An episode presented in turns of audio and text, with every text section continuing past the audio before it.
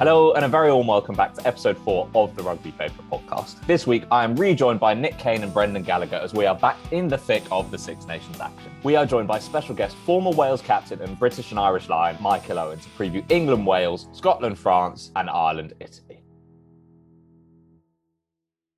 Brendan Gallagher, Nick Cain and special guest Michael Owen, thank you very much for joining us. How are you, Michael? Yeah, really good. Thank you. It's a pleasure to come on uh, on the podcast. Really looking forward to getting into the nitty-gritty of the Six Nations. But before that, some very sad news for the rugby union and rugby league world this morning. Wigan Warriors legend Viga Tuigamala, otherwise known as Inga the Winger, has passed away at the age of just fifty-two. He enjoyed a stellar career in both rugby league, representing Wigan Warriors alongside Jason Robinson, and his native Samoa in the nineteen ninety-five World Cup, sandwiched by a career in rugby union, where he played for New Zealand at the nineteen ninety-one World Cup and Samoa at the nineteen ninety-nine World Cup. Brendan, Michael, could you guys say something about the impact of a player, particularly in Britain, whose legacy was of a magnitude that, to be honest, in the nineteen nineties was very rare for an overseas player? I'll quickly dive in there, Ollie. From, from a media point of view, he was absolutely huge. He was a superstar in the early nineties when the game didn't have that many global superstars. He, he was Jonah before Jonah Lomu. He was a force of nature player, very spectacular, very sort of T V visual. But, you know, and he had that Islander background. He was born in Samoa. He was Samoan, even though he initially played for the All Blacks.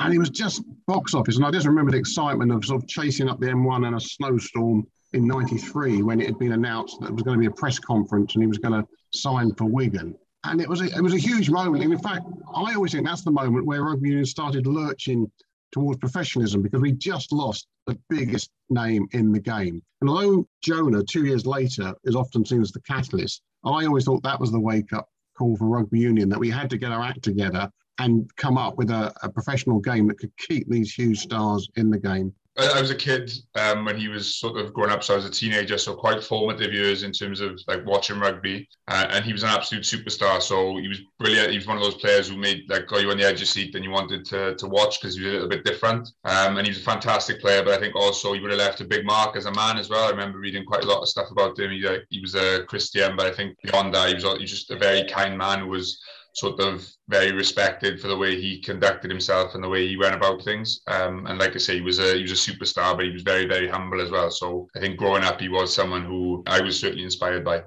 know Jason Robinson, who's been tweeting today about how much he owes to him. Jason himself, in his books and all that, has said, no, he was sort of on the wrong tracks a little bit early in his life.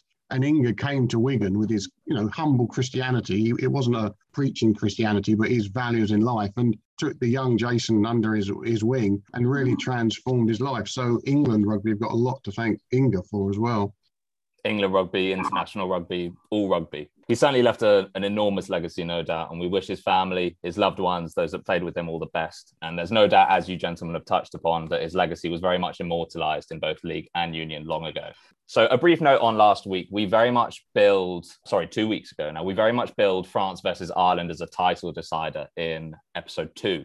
Brendan, Nick, do you still think that's the case two weeks later? I certainly do. I, and I think, obviously, uh, France, uh, obviously racing favourites, and I think they deserve to be. Ireland played extremely well. It was a great game. But I think that France proved there that they have got a game now that they're capable of going through this unbeaten. And um, I think even though they've obviously had their stumbles against the Scots in the last couple of years, I think that they've got the all-court game to um, to win up at Murrayfield. Brendan, you said no Grand Slam at the start of the tournament. Do you now see that prediction as coming unstuck, or do you see France uh, coming unstuck? I, in I haven't got much around the predictions. I still think that it'd be doing well to get a Grand Slam. You know, uh, England in that last game could be a bit of a stumble. I'm, I'm not convinced that France are going to go through the entire campaign without one match in which they don't get it quite right. But I have to say, hugely impressive. And like Nick said, it was a hell of a match. It was a great match to watch. Two teams at the top of their game, and it was a great advert for Six Nations rugby and rugby generally, I thought. It really was. It certainly lived up to the bill. I'm going to play devil's advocate a little bit and say that England, Scotland and Wales, all three of them, arguably, would feel that their destiny is still very much in their own hands. Michael, as an ex-Wales player, as a supporter of Wales, of course, do you feel that that's the case for your boys? Wales will definitely feel like that, and I think they've come into the championship being written off a little bit as well. And obviously, it was a really tough performance, tough game out in out in Ireland, and Ireland was was superb um, against Wales. But I think even in that defeat, they were obviously, obviously Ireland were vastly superior. But for me, there was still uh, spirit there from the Welsh team. They still kept, like, the scramble defence was superb. And whilst Ireland were clearly a better side, Wales still had that spirit. And I feel quite encouraged by that. And obviously backing it up with a good performance against Scotland and a good win. And going to Twickenham, and England are favourites. I think it's like fourteen points with the bookies. And that's probably about right. But I think if I was the, the Welsh team, you'd, you'd feel like you've got enough quality to be able to to stress England. And then, and obviously Wales have got to play almost like a perfect match to do it. But I think that's obviously what you're aspiring to. And I'm not going to like come on here and say England are going to beat Wales. So, and I've got a script as well. So I, I, that is quite interesting, actually. The thing with like Cowan Dickey, I don't know if you saw it on social media about his tackle technique and saying about him like going at people's ankles and stuff. And that's something that could be in the referee's mind as well when that's um, when that's raised. So it's obviously very difficult to change your tackle technique between games. So that's something that could cause uh, upset and stuff as well. I think England are going to come out and try and blow Wales away, and Wales have got to sort of hang in there and try and um, make sure they're in the game with, with twenty minutes to go. Looking at the way, you know, just the impression that I've got of the way that Mike Adamson referees is that um, he tends to let the game uh, go a little bit more than perhaps some of the English uh, referees do. I sort of feel that that could um, that that could work better for Wales than it does England. So you think Wales will win as well, Nick? I'm not going that far, Michael. In fact, I'm definitely not going that no, far. Nice try, Michael. You're very much yeah. on your own in that prediction, but you'll be laughing in our faces this time next week if it does Hopefully. fall through. I, I'll tell you, you know, I mean, one of the things that I, I, I do feel is that I, I expect it to be a very close game. I think that Wales are always capable of raising their game against England. They came into a much better game against Scotland. I don't believe that this English pack is knit together yet. You can never write off the chance of an upset. For me, as an England fan and English native, Wales is always the game that I want to win. And it is one I absolutely hate losing. So in the past three or four years, you know, a couple of times I've had my entire weekend ruined by you boys, Michael. So thank you very much for that. I'm hoping that doesn't happen this weekend. Brendan, Nick, is this the sort of the most heated battle of the Six Nations? Year in, year out, I mean, there's always something special about Wales, England. And yes, Wales do always raise themselves. And it's worth pointing out that Wales have won two of the last three Six Nations matches and have scored ninety points against England in the last three matches. And in the last two matches, they've got their record number of points at Twickenham and their record number of points in the home match. So, you know, Wales's track record against England is pretty good. So, you know, special match, um, special occasion. I feel Wales raise their game more than England do, but I still think England, I really like the look of this England side that's been announced this morning. I think England will just about get by, but like Nick, I think it could be a bit of a nail-biter. I think from a Welsh perspective, it, it definitely is the, the biggest game of the Six Nations. It's obviously the stereophonic song about, if, as long, well, Mannix, as long as we beat the English, everything's okay. Like, that is, is true for people. So I think it does, it can like sort of sit, really make a, a championship for, for the Welsh team. Going to Twickenham is incredibly difficult. And I think England, because of like, they haven't played uh, like a Six Nations game in front of a crowd for a considerable amount of time at Twickenham. So I think it's going to be uh, a massive occasion. I think, like I said, I think England will come out and really try and blow Wales away. Um, and it's going to, going to be like a case of Wales hanging on in that first twenty minutes or so and then trying to show their quality and show the, some of their runners later on and try and um, counter-punch a little bit and come back strong in the last twenty, hopefully. I think England's attacking intent has been conveyed by picking Harry Randall to start over Ben Youngs, who's going to get his one hundred fifteenth cap. We'll talk about that in a second. Nick, you and I were talking about this a couple of weeks ago against Italy, whether Harry Randall would start. We didn't have the selection at the time. You got your wish. He arguably didn't get enough game time. But it's a big call, and it's certainly not one I expected. Um, why do you think Randall has been picked? And do you think this was always Eddie's plan, picking Randall for Italy? And if he went well, pick him for Wales too? I don't know what Eddie's plan is. I haven't got a clue. I'm not sure he does half the time either. But um, I think that um, the whole idea of tempo and playing an up-tempo game is the way in which they're, they're heading. The ball gets through his hands much faster than, than it does Ben Young's. Marcus Smith and he will be on the same wavelength in terms of the speed that they want to play at. That looks like a nice combination. It looks good. My concerns are that, you know, Tuilagi hasn't played, has virtually played no rugby at all. and there's a huge amount of expectation on his shoulders. Uh, he does look in good shape, but uh, he, he's still very short on game time. Courtney Laws has obviously not had much game time either. And so, as I said earlier, I'm not quite sure that they're real well, really well welded together at the moment. But there are promising signs, you know. I mean, they they they do have the capacity to sort of to, to cut loose, or they certainly look as if they ought to. Does this send a message to Ben Youngs saying, yeah, your starting spot is not a sure thing for twenty twenty-three? Yeah, I would I would say so. I think that Rafi Quirk, given what he did in the autumn, you know, I mean, he made quite an impact, you know, coming in against South Africa. That, you know, I think he got half an hour against South Africa, and uh, that game was pulled out of the fire. And he obviously scored, you know, it was a backup line and so on. But if it had been DuPont, people would have been raving. And I think that he's physically, he's clearly more powerful than Randall. My concern about Randall, you know, I mean, he's a very, very fine player, but he is a small, he's a small guy. You know, there aren't many scrum halves these days who are as, who are as small as he is. Is that really a factor anymore, the size? He's proven that whatever genetic makeup he's got, he's tough as old boots, and he can handle playing against blokes twice his weight. Yeah, it's a good point, Brendan, you know, but I, I saw him, uh, he, he seems to have a lot of uh, durability, but I saw him get landed on by um, a big Bordeaux hooker, bloke the size of a prop, and it put him out for about, he was out for at least a month, maybe six weeks. So he does get tagged sometimes, but you could say that that happens to everybody. It's his Welsh heritage that makes him so tough. And there was there was a really, I know this is off top, but it was three scrum halves, three starting scrum halves in the in the last round of Six Nations matches, all spoke Welsh. Oh wow! Apparently, so Harry Randall, um, Barney for Italy, and uh, the Welsh Thomas Williams. So, yeah, is it? We can't mention the England backline without mentioning Tuilagi. Every time he gets injured, which has been a regular occurrence for the last decade, England have been waiting for him to come back.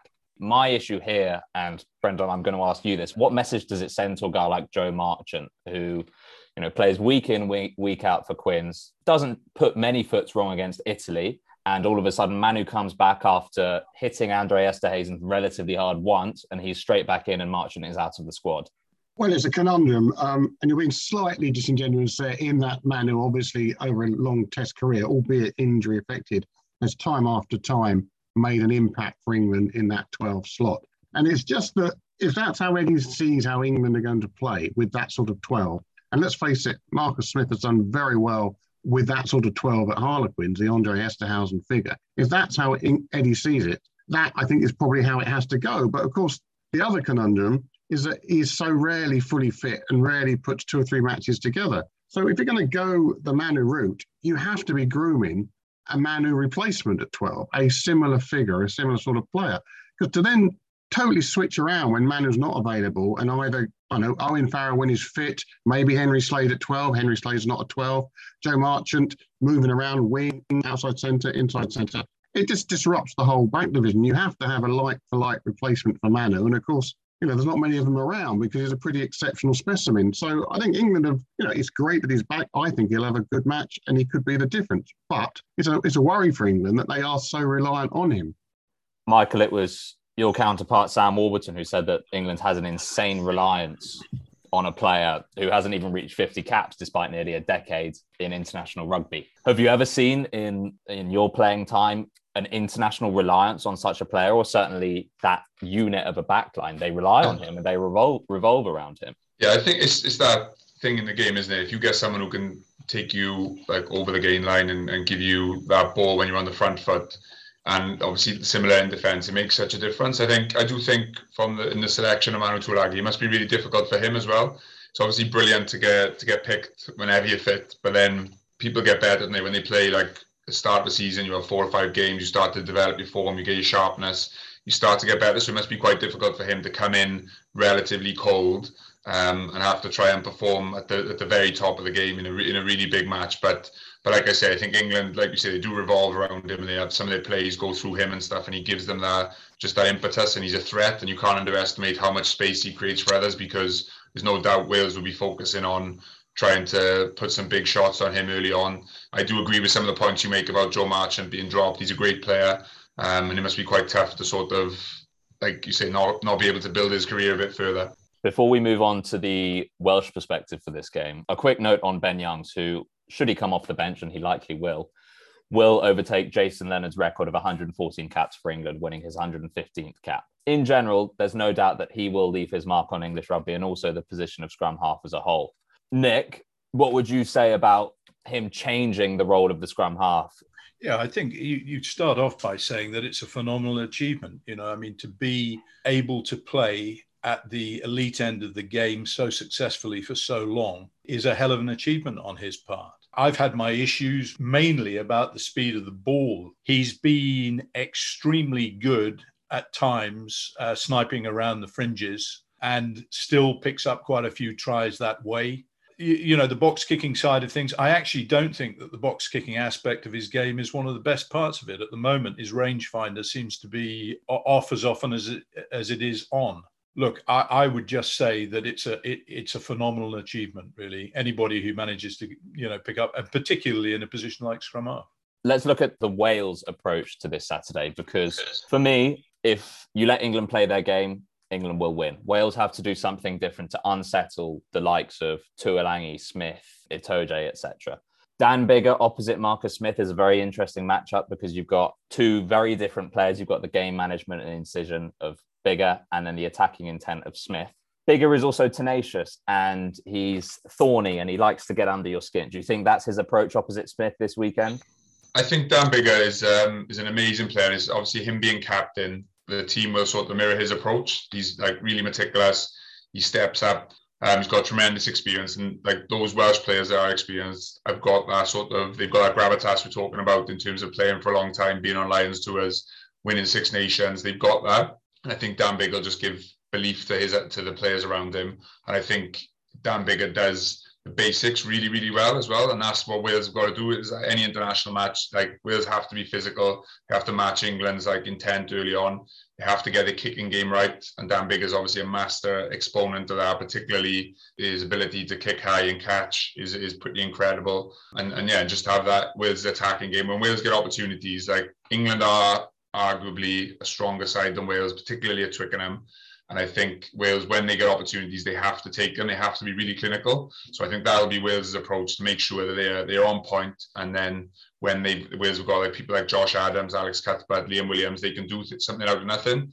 Um, so I think that's what that's what Wales will be relying on, and to have those moments of magic and just be like spot on when when the chance comes. And I think they'll be epitomised by Dan Biggar. Michael, I'm particularly interested by your thoughts on the return of Taulupe Faletau. For me, there are two sides to it. One, is he ready? He went okay at the weekend for Bath, but he's very much in the early stages of his injury return. And two, would you have had him at eight or at six? He went at six for Bath last weekend. Uh, Ross Moriarty has obviously moved to six. Do you think that's just a number on the back of both of their shirts, or do you think that actually represents something? Yeah, I think pretty much in the back row, the roles are so interchangeable. Like where you stand in the line-out changes, where you where, like the scrum and things. You just it's, it's not a huge huge factor, I don't think. And I think Toby Faletau, he's just sort of like he's like he's a fantastic player in his own right, but he's kind of like a glue player as well. He helps other people to to perform better around him. And again, the same as like Courtney Law is playing for England, he'll give those players around him confidence. They'll know he's going to to do what's required. His performance levels across his career have been beyond question.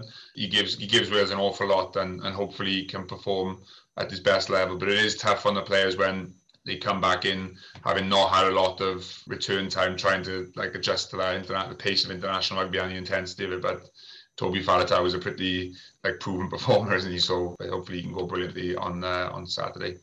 It's quite a nice balance to the back row, actually. I personally think you've got the hard hitting of Moriarty, you've got the raw talent and work rate of Basham, and you've got the experience of Faletau. Do you think this is Wales's strongest back row available to them at the moment?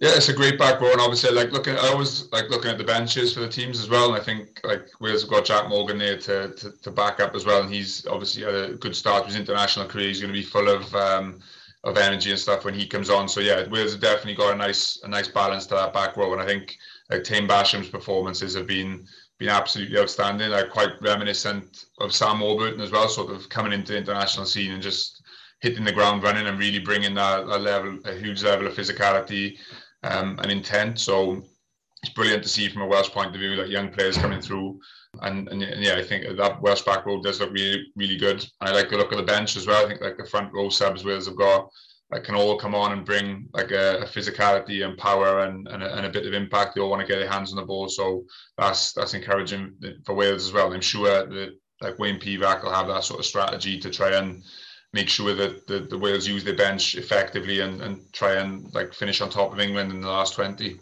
Just one more thing on England versus Wales. We touched upon it earlier. Michael, you're the only one out of the four of us in the Rugby Paper Predictions League backing your boys to win. Obviously, I know where your loyalties lie. Is this a genuine belief prediction, or if your life depended on it, would you still say Wales to win? I think, I for me, like England, like going back to that, the handicap with the bookies, England are fourteen-point favourites, and the bookies are normally pretty much right. So I think I would go with that. That would be what I would say, like a fourteen-point handicap, but I just think Wales are, are building, they're getting better at it, and they haven't performed at an optimum level yet. And I just think a lot of hurt would have been caused by that performance out in Ireland. They would have been upset. They bounced back. I think the players would be desperate to to to go and do well. And and who knows? Like in all likelihood, England will win the game. But I'm not. I, I'm not going to come on here and back England. So I'm going to go for Wales. And I think I don't think it's a, it's not an outlandish claim. And, and fingers crossed they can they can perform well on Saturday and, and get a win. And Wales usually raise their game for England. So we may well see their best performance so far in the tournament. So you never know. You never know. I do hope they bring bring the fight. We are going to fast track Michael Owen's Random Rugby fifteen. Do it slightly earlier than usual. Michael, this is fifteen quick fire questions for our listeners, just about you, rugby memories, rugby experiences, and the odd random one thrown in there as well. So when you're ready, I will hit you with those fifteen questions. Good to go. Nickname. So when I was in youth rugby, Long N. Why? Just because I was told.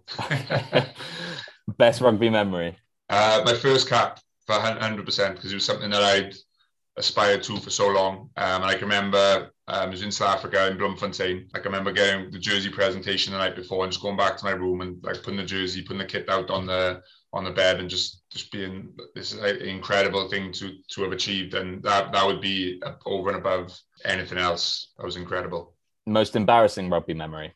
So I played for Pontypridd um, against Cardiff, and I was about eighteen or nineteen, and I was playing number eight, and it was awful conditions, like proper, like Sardis Road conditions, so really wet, really muddy, and I was back off a kick and got past the ball and went for a drop goal from about the, the ten-yard line. Fortune favours the brave. Unfortunately, it didn't that day, so that was, and it was a big, like, ooh, from the crowd, so it was, a, and it was a flat, packed out, packed crowd, but how did the drop goal look? Was it mud ball? Did it come off the ground? Yeah, I know. I I think it crossed the uh, it crossed the try line.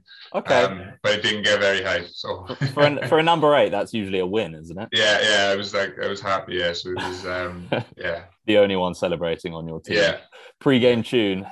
I, pro- I probably didn't really have one, to be honest, because yeah, it just wasn't as big a thing as it is now nowadays. So I can remember getting inspired by a few few songs. I had a post-match song. So when I played for Pontypridd Youth, used to, everyone used to have to have a, a song. So that was part of the, so when you go back on the bus, so you play out, play over in England, play Gloucester, Bristol, Bath and stuff, you come back on the bus and you have a song. So my song then was The Gambler by Kenny Rogers, which was a good one. And after a few weeks of singing it, everyone knew the song and you felt like you were a rock star when you came back on the bus.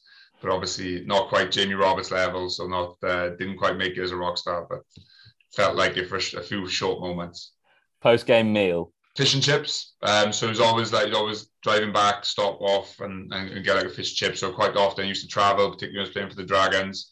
Um, you travel with um, like Gareth Wyatt, Kerry Sweeney, Kevin Morgan. We'd always like stop off at like a place we go to and, and get there. And I had a nice story when I was a kid. It was a fish and chip shops by us called like Chaplin's Fish and Chip Shops. Even when I was young, Um, I was playing like Pontypridd schools and elevens and stuff, and if we went all right, my dad would take me there on the way back and you get chicken and chips, and I continued that ritual like pretty much all the way through my career. And the guy that worked, they used to give us like in the end, yeah, I went so often he gave me fish and chips, so I gave it, gave it for free. So it was uh, it wasn't the best for professional rugby diet, but it was pretty nice uh, nice perk of being a local player. Best player you've played against? Jerry Collins. Um, was incredible, and I think a lot of the time you play against someone who's a great player, but they maybe don't play, not that you've like shut them down or anything, but they maybe don't have their best game against you. They just sort of like part of a collective effort and, and whatever. But then I remember playing against Jerry Collins, so played the World Cup, under nineteen World Cup final. Um, in nineteen ninety-nine, we played at um, Stradley Park, and it was an amazing occasion for us as young players. But Jerry Collins played, and he was just on another level. He was he was absolutely something else, and never like at that point never experienced someone with such physicality and raw power. Um, and I got to play with him for the Barbarians in two thousand seven, I think, against South Africa. You might may have the same answer for this question, but best player you've played with then? Because uh, I played with Shane Williams more. Like Shane Williams was just, he was absolutely incredible. And he just, I think the thing that with Shane Williams was just his incredible confidence. Like you could give him the ball in any situation and he would always back himself to, to beat the man. You could give him the ball and he'd be like, have three men on him and he'd find a way to step out of it. Or so just like, yeah, just being lucky enough to be on the field with someone like that and just seeing him just doing like some magic. I can remember a try against Argentina in two thousand four where he steps like, I think he does like three side steps and goes side to side and the fullback just sort of falls over in the end. It's just, yeah, he was just a, an incredible player, and seeing special players like that is, is obviously a great privilege. Shane Williams will actually be our special guest in a couple of weeks' time, so stay tuned for that. Uh, Pass favorite... that on for him. Pass yes, exa- I will do. uh, favourite player right now? I think uh, someone like Anton Dupont. Um, I think Marcus Smith is amazing. To be fair, Alex Donbrand playing for Harlequins and watching Harlequins play last season was pretty incredible. And yeah, Donbrand has been um, be, been amazing. I think like do he can do everything really, can't he? So he is he's a he's a fantastic player. So hopefully he can be a, a top international as well as a top club player. Rugby idol. Like one of the most amazing things in like growing up in Wales um, was like you had like access to the, the people who were playing for Wales. So Neil Jenkins was from the same village as me. He went to the same school, same as like Paul John, Andrew Lamerton, people like that. They were like real inspirations and sort of, because you could see them um, playing for Wales. It was something you felt that, that you could sort of achieve as well. And it's a, it's a really unique thing, I think, in, in Welsh rugby to have that.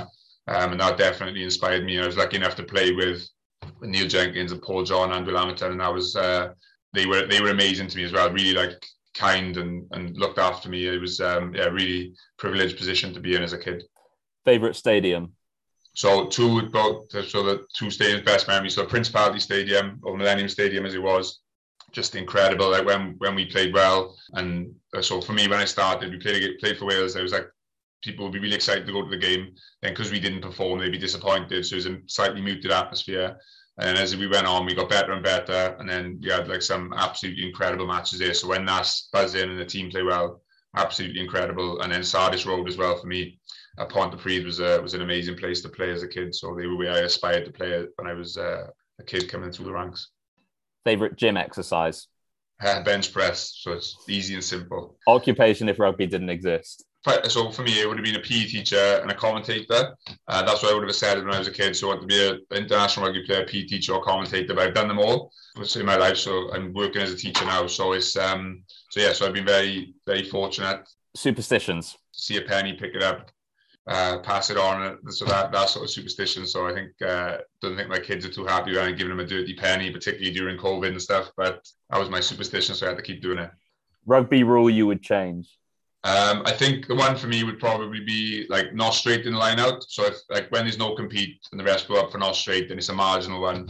I think I'd like to see that just sort of like at the ref's discretion, just play on, because I think it um, don't want to go from scrum to line out. Yeah, it would speed the game up, wouldn't it? Yeah. Uh, best thing about working in rugby? Just the vibrancy of being involved as a player um, and the special occasions you get to experience, and yeah, just striving. You're always striving to try and be as good as you can and trying to perform and reacting to adversity and stuff. So I think that would definitely be probably the best thing about being a player. fifteen out of fifteen. Thank you, Michael. Thank you for doing that. Back to the Six Nations. So we've got Scotland, France. Obviously, you've got the tournament leaders going to Murrayfield. From a Scottish point of view, they have issues in the pack. Jamie Ritchie out after the England game. Uh, Rory Sutherland out. Matt Fagerson out. Johnny Gray out. Now, at the start of this tournament, Jeremy Guscott said in an article published by the Rugby Paper that Scotland lack firepower in the pack. Rory Dyche has come in at six, which was a surprise for many. He's not the heaviest guy. He's not even one hundred kilos, which by back row standards is small in the modern game. Magnus Bradbury offers a little bit of heft to compensate, but against a France pack who are, quite frankly, mass monsters. Do we see that Scottish pack being able to keep up?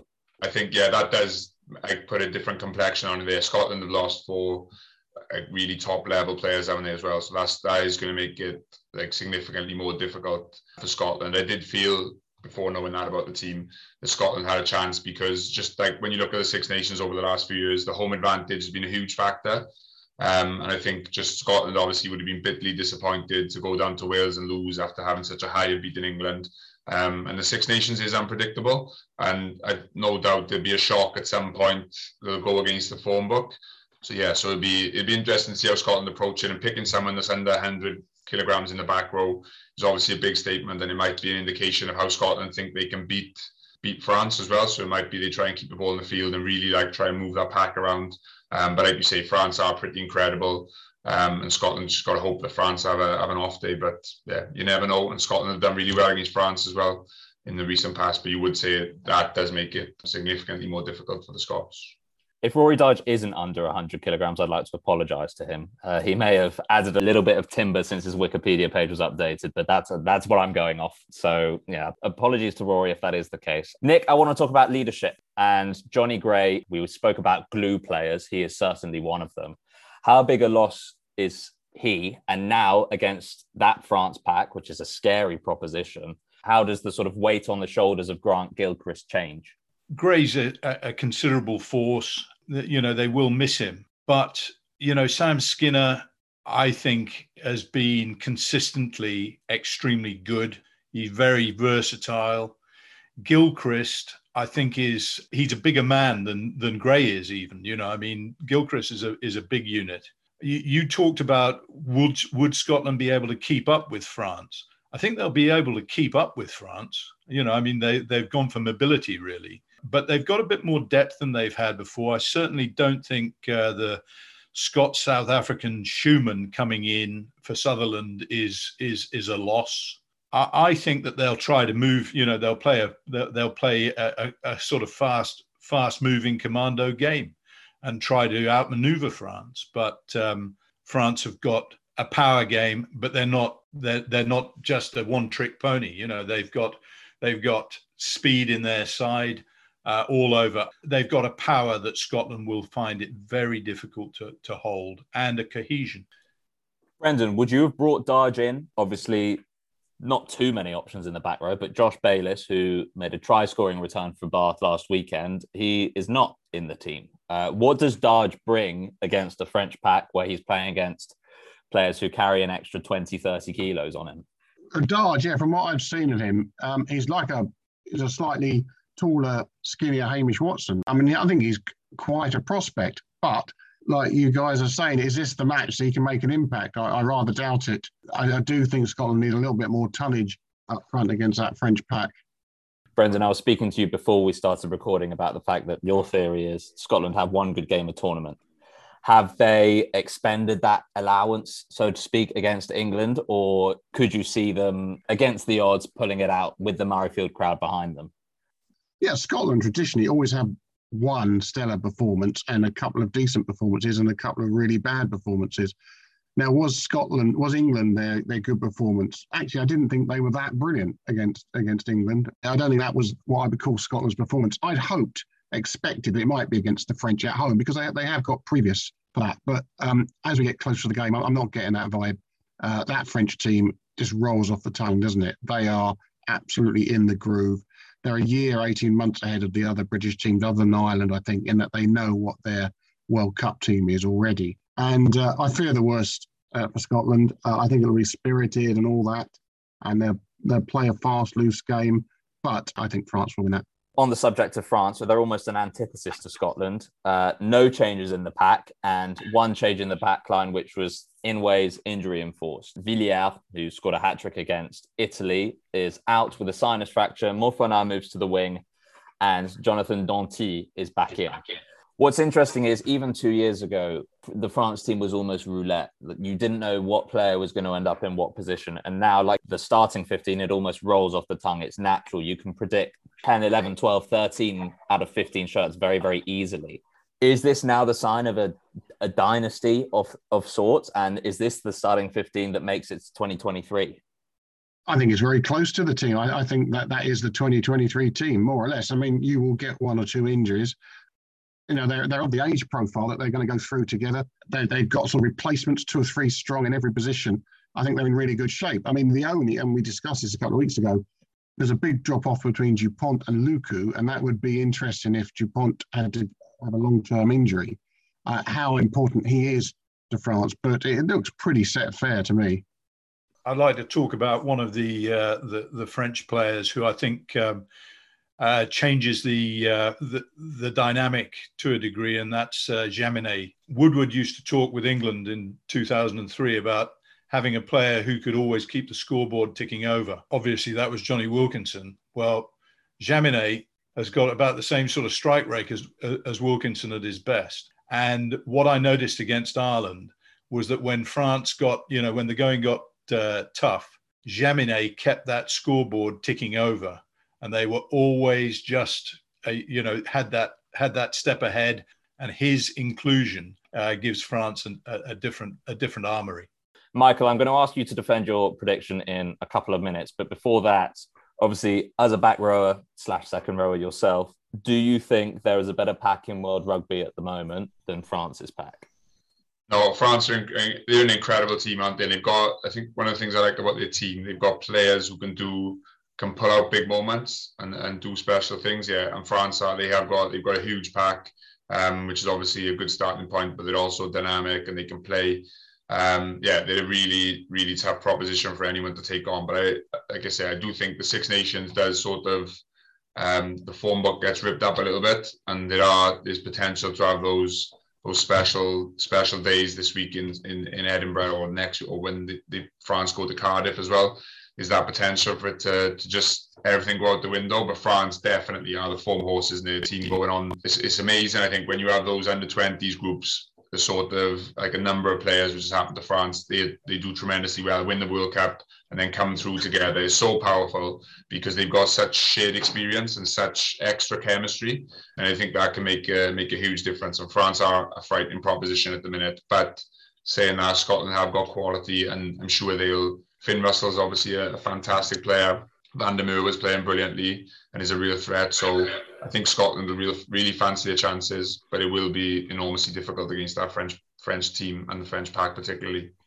Are you saying that Russell, Van der Merwe, Hogg, you could throw in there as well, Tuipulotu, the keys are in the back line for beating France?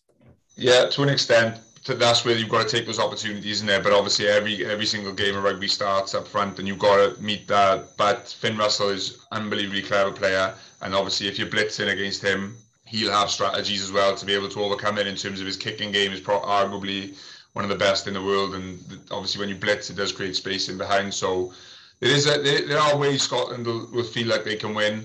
Um, you never know. So I'll, st- I'll stick with my, my prediction, even though the team has changed. Very different to what we thought, but I think, yeah, hopefully Scotland can can do something special and sneak it. Yeah, at least you've got your excuses for next week to restore any credibility.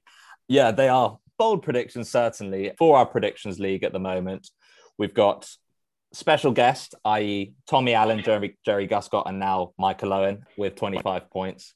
Michael, you've obviously gone for, I would say high risk, high reward, but the reward isn't even that high. So high risk, medium reward. Brendan, you're in third place with twenty-six. Nick, you moved up to second place with twenty-nine, and I am currently in the lead with thirty-two. But we'll reassess in a week's time and see where that leaves us. And finally, moving on to Sunday's game, Ireland versus Italy. At the time of recording, we don't yet have the teams available. I actually personally think Andy Farrell has a very tricky job this weekend. Is this the time to shake things up, or is it the time to secure the bonus point against Italy and create some momentum again going to Twickenham in a couple of weeks' time? Uh, we're talking as if France have won the championship. Well, they possibly will win the championship, probably will win the championship, but they haven't won it yet. You know, Ireland need to bury Italy. They need to get the gun fifteen out. They need to put thirty, forty, fifty points on them. Uh, because not only um, bonus points, but points difference could come into play if England do, or somebody, Wales or England, do the tournament a favour and beat France. So I, I don't think this is the time for experimentation. I don't think that's the way Andy Farrell will do it. They they will be out there to produce a, a sort of, not a bounce back, because they played well against France, but they need to get back on the winning trail, and heavily. I would certainly, the one thing that I wouldn't uh, do, I'd resist the temptation to bring uh, Johnny Sexton back.